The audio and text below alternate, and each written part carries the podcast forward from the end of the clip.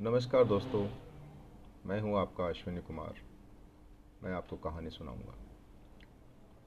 आज मैं आपके लिए लेकर आया हूँ मुंशी प्रेमचंद की रचित एक और कहानी, जिसका शीर्षक है, दो भाई। प्रातःकाल सूर्य की सुहावनी सुनहरी धूप में कलावती अपने दोनों बेटों को जांगों पर बैठाकर दूध और रोटी खिलाती। केदार बड़ा था, माधव छोटा। दोनों मुँह में कौर लिए कई पग उछल कूद कर फिर जांघों पर आकर बैठते और अपनी तोतली बोली में इस प्रार्थना की रट लगाते थे, जिसमें एक पुराने सहृदय कवि ने किसी जाड़े के सताए हुए बालक के हृदयोद्गार को प्रकट किया है।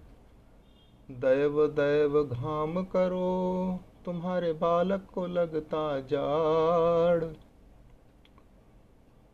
माँ उन्हें चुमकार कर बुलाती और बड़े बड़े कौर खिलाती।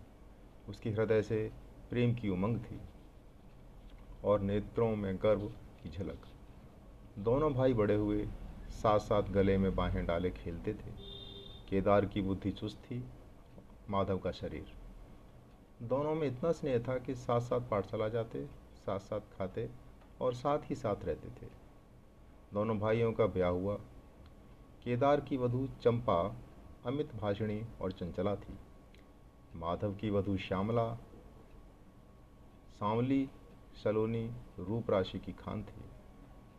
बड़ी ही मृदभाषिणी, बहुत बड़ी ही सुशीला और शांत स्वभावा थी। केदार चंपा पर मोहे और माधव श्यामा पर रिझे। परंतु कलावती का मन किसी से न मिला।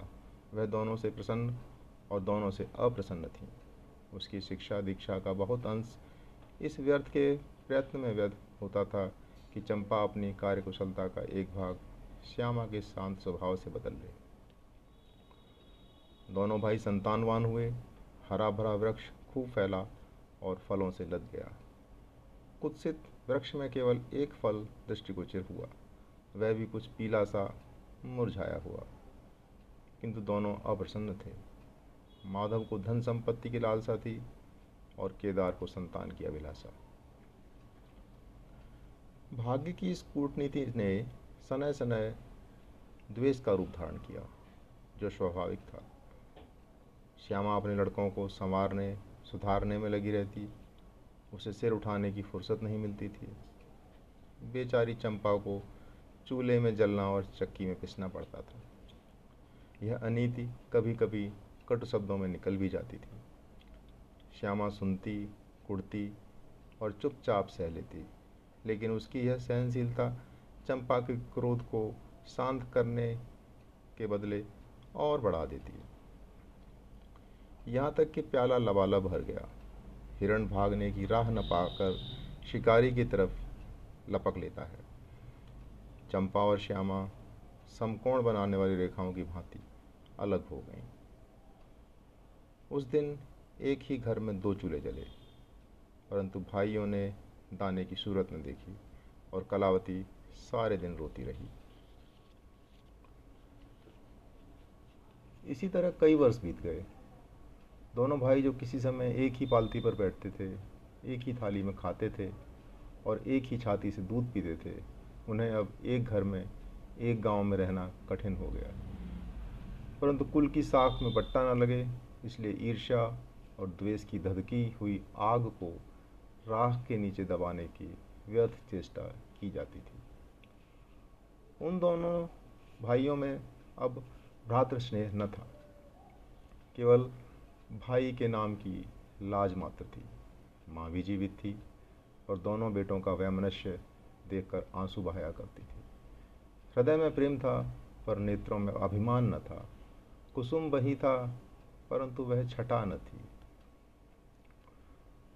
दोनों भाई जब लड़के थे, तब एक को रोते देख दूसरा भी रोने लगता था। तब वह नादान, बेसमझ और भोले थे। आज एक को रोते हुए देख दूसरा हंसता और तालियाँ बजाता। अब वह समझदार और बुद्धिमान हो गए थे। जब उन्हें अपने पराई की पहचान न थी, उस समय यदि कोई छेड़ने के लिए एक को अपने साथ ले जाने की धमकी देता तो दूसरा ज़मीन पर लेट जाता था। और उस आदमी का कुर्ता पकड़ लेता था अब यदि एक भाई की मृत्यु भी धमकाती तो दूसरे के नेत्रों में आँसू न आते। अब उन्हें अपने पराई की पहचान जो हो गई थी। बेचारे माधव की दशा सोचनीय थी। खर्च अधिक था और आमदनी कम। उस पर कुल मर्यादा का निर्वाह। हृदय चाहे रोहे, परंतु होंठ हँसते रहें। हृदय चाहे मलिन हो पर कपड़े मैले न हो। चार पुत्र थे, चार पुत्रियाँ। और आवश्यक वस्तुएँ मोतियों के मोल मिलती थी। कुछ पाइयों की जमींदारी कहाँ तक संभाल पाती इतना खर्चा? लड़कों का ब्याह अपने बस की बात थी, पर लड़कियों का विवाह कैसे टाल सकता? दो पाई ज़मीन पहली कन्या के विवाह में भेंट हो गई, और उस पर भी बराती बिना भात खाए आँगन से उठ गए। शेष दूसरी कन्या के विवाह में निकल गई। साल भर बाद तीसरी कन्या का विवाह हुआ, पेड़ पत्ते भी न बचे। हाँ अब की डाल भरपूर थी। परंतु दरिद्रता और धरोहर में वही संबंध है जो मांस और कुत्ते में इस कन्या का अभी गौना न हुआ कि माधव पर दो साल का बकाया लकान का वारंट आ पहुँचा। कन्या के गहने बंधक रख दिए गए। गला छूटा। चंपा इसी समय की ताक में थी। तुरंत नए नातेदारों को सूचना दी, तुम लोग बेसुध बैठे हो, यहाँ गहनों का सफाया हुआ जाता है। दूसरे दिन एक नाई और दो ब्राह्मण माधव के दरवाजे पर आकर बैठ गए। बेचारे के गले में फांसी पड़ गई। रुपए कहाँ से आवे? न ज़मीन, न जायदाद, न बाग, न बगीचा। रहा विश्वास वह तो कभी का उठ चुका था। अब यदि कोई संपत्ति थी तो केवल वही दो कोठरियाँ जिसमें उसने अपनी सारी आयु बिताई थी, और उनका कोई ग्राहक न था। विलम्ब से नाक कटी जाती थी। विवश होकर केदार के पास आया, और आँखों में आँसू भर के बोला, भैया, इस समय मैं बड़े संकट में हूँ। मेरी सहायता करो। केदार ने उत्तर दिया मधु आजकल मैं भी तंग हो रहा हूँ, तुमसे सच कहता हूँ। चंपा अधिकारपूर्ण स्वर्ण बोली, अरे तो क्या इनके लिए भी तंग हो रहे हो? अलग भोजन करने से क्या इज़्ज़त अलग हो जाएगी? केदार ने स्त्री की ओर कनखियों की से ताक कर कहा, नहीं नहीं, मेरा यह प्रयोजन नहीं था। हाथ तंग है तो क्या? कोई ना कोई प्रबंध किया ही जाएगा। चंपा ने माधव से पूछा, पाँच बीस से कुछ ऊपर ही कर गहने रखे थे ना? माधव ने उत्तर दिया हाँ ब्याज सहित कोई सवा सौ रुपये होते हैं। केदार रामायण पढ़ रहे थे, फिर पढ़ने में लग गए। चंपा ने तत्व की बातचीत शुरू की, रुपया बहुत है, हमारे पास होता तो कोई बात न थी, परंतु हमें भी दूसरे से दिलाना पड़ेगा, और महाजन बिना कुछ लिखाए पढ़ाए रुपया देते नहीं है। माधव ने सोचा, यदि मेरे पास कुछ लिखाने पढ़ाने को होता तो क्या और महाजन मर गए थे? तुम्हारे दरवाजे क्यों आता? बोला, लिखने पढ़ने को मेरे पास है ही क्या? जो कुछ जगह जायदाद है, वह यही घर है। केदार और चंपा ने एक दूसरे को मर्म भेदी नयनों से देखा और मन ही मन कहा, क्या आज सचमुच जीवन की प्यारी अभिलाषाएँ पूरी होंगी? परंतु हृदय की यह उमंग मुँह तक आते आते गंभीर रूप धारण कर गई। चंपा बड़ी गंभीरता से बोली, घर पर तो कोई महाजन कदाचित ही रुपया दे। शहर हो तो कुछ किराया ही आवे, पर गंवई में तो कोई सैंत में रहने वाला भी नहीं। फिर साझे की चीज़ ठहरी। केदार डरे कि कहीं चंपा की कठोरता से खेल न बिगड़ जाए। बोले एक महाजन से मेरी जान पहचान है। वह कदाचित कहने सुनने में आ जाए। चंपा ने गर्दन हिलाकर इस युक्ति की सराहना की और बोली, पर दो चार बीस से अधिक मिलना कठिन है? केदार ने जान पर खेल कर कहा, अरे, बहुत दबाने पर चार बीस हो जाएँगे, और क्या?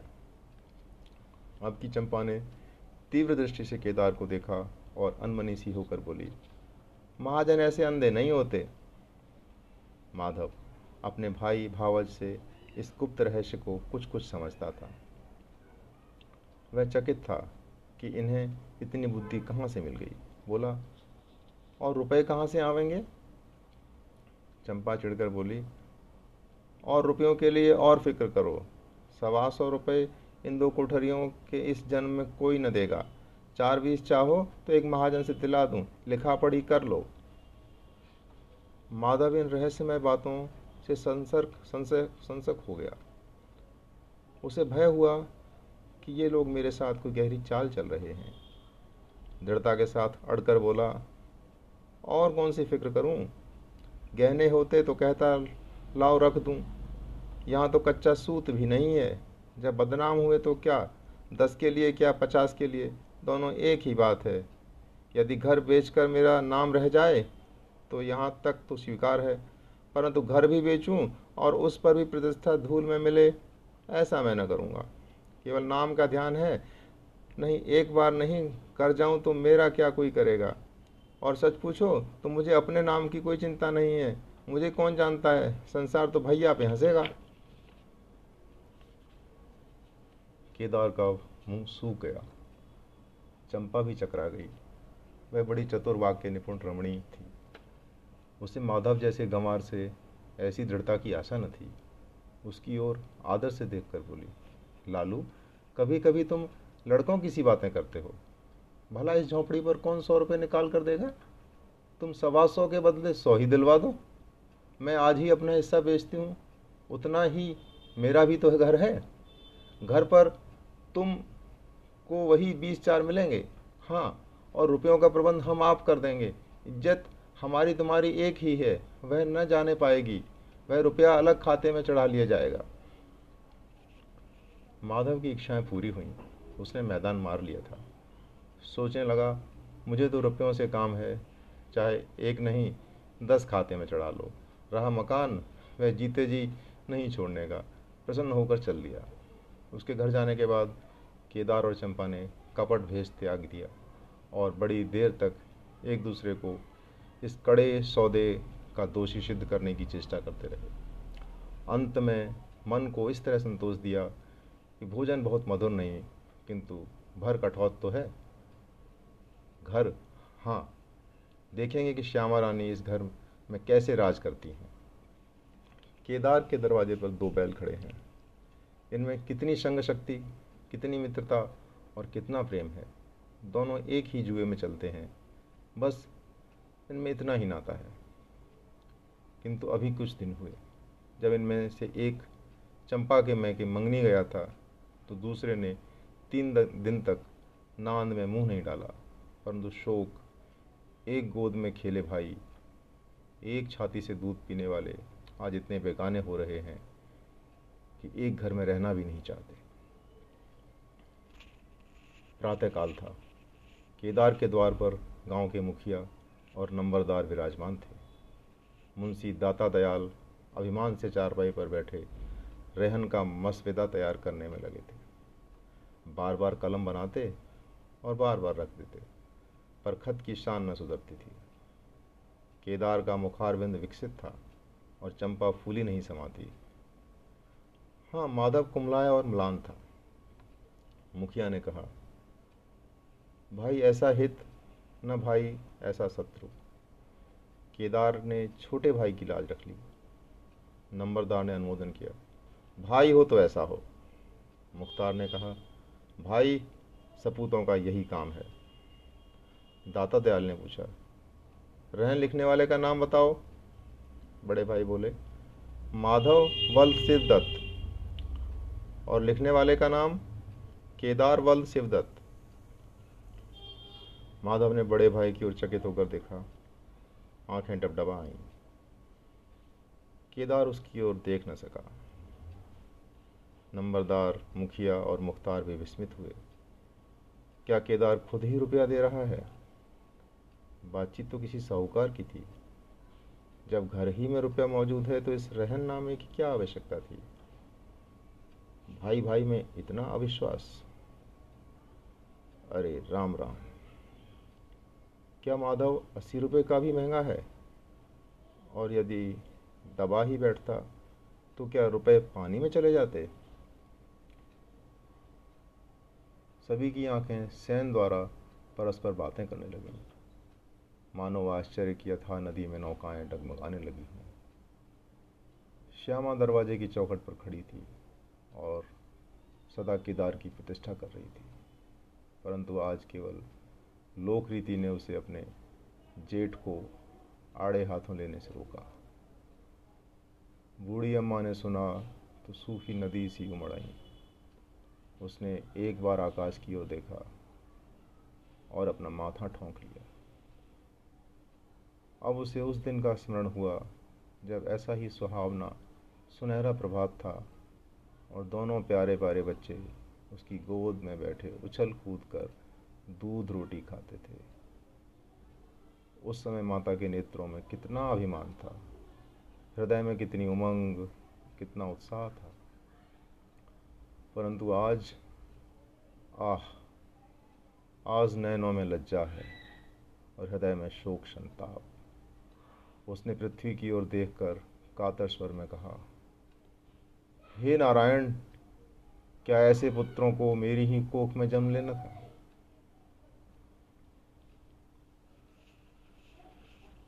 तो दोस्तों, ये थी कहानी दो भाई। जल्दी मिलता हूँ आपसे एक और एपिसोड में, एक नई कहानी लेकर। नमस्कार।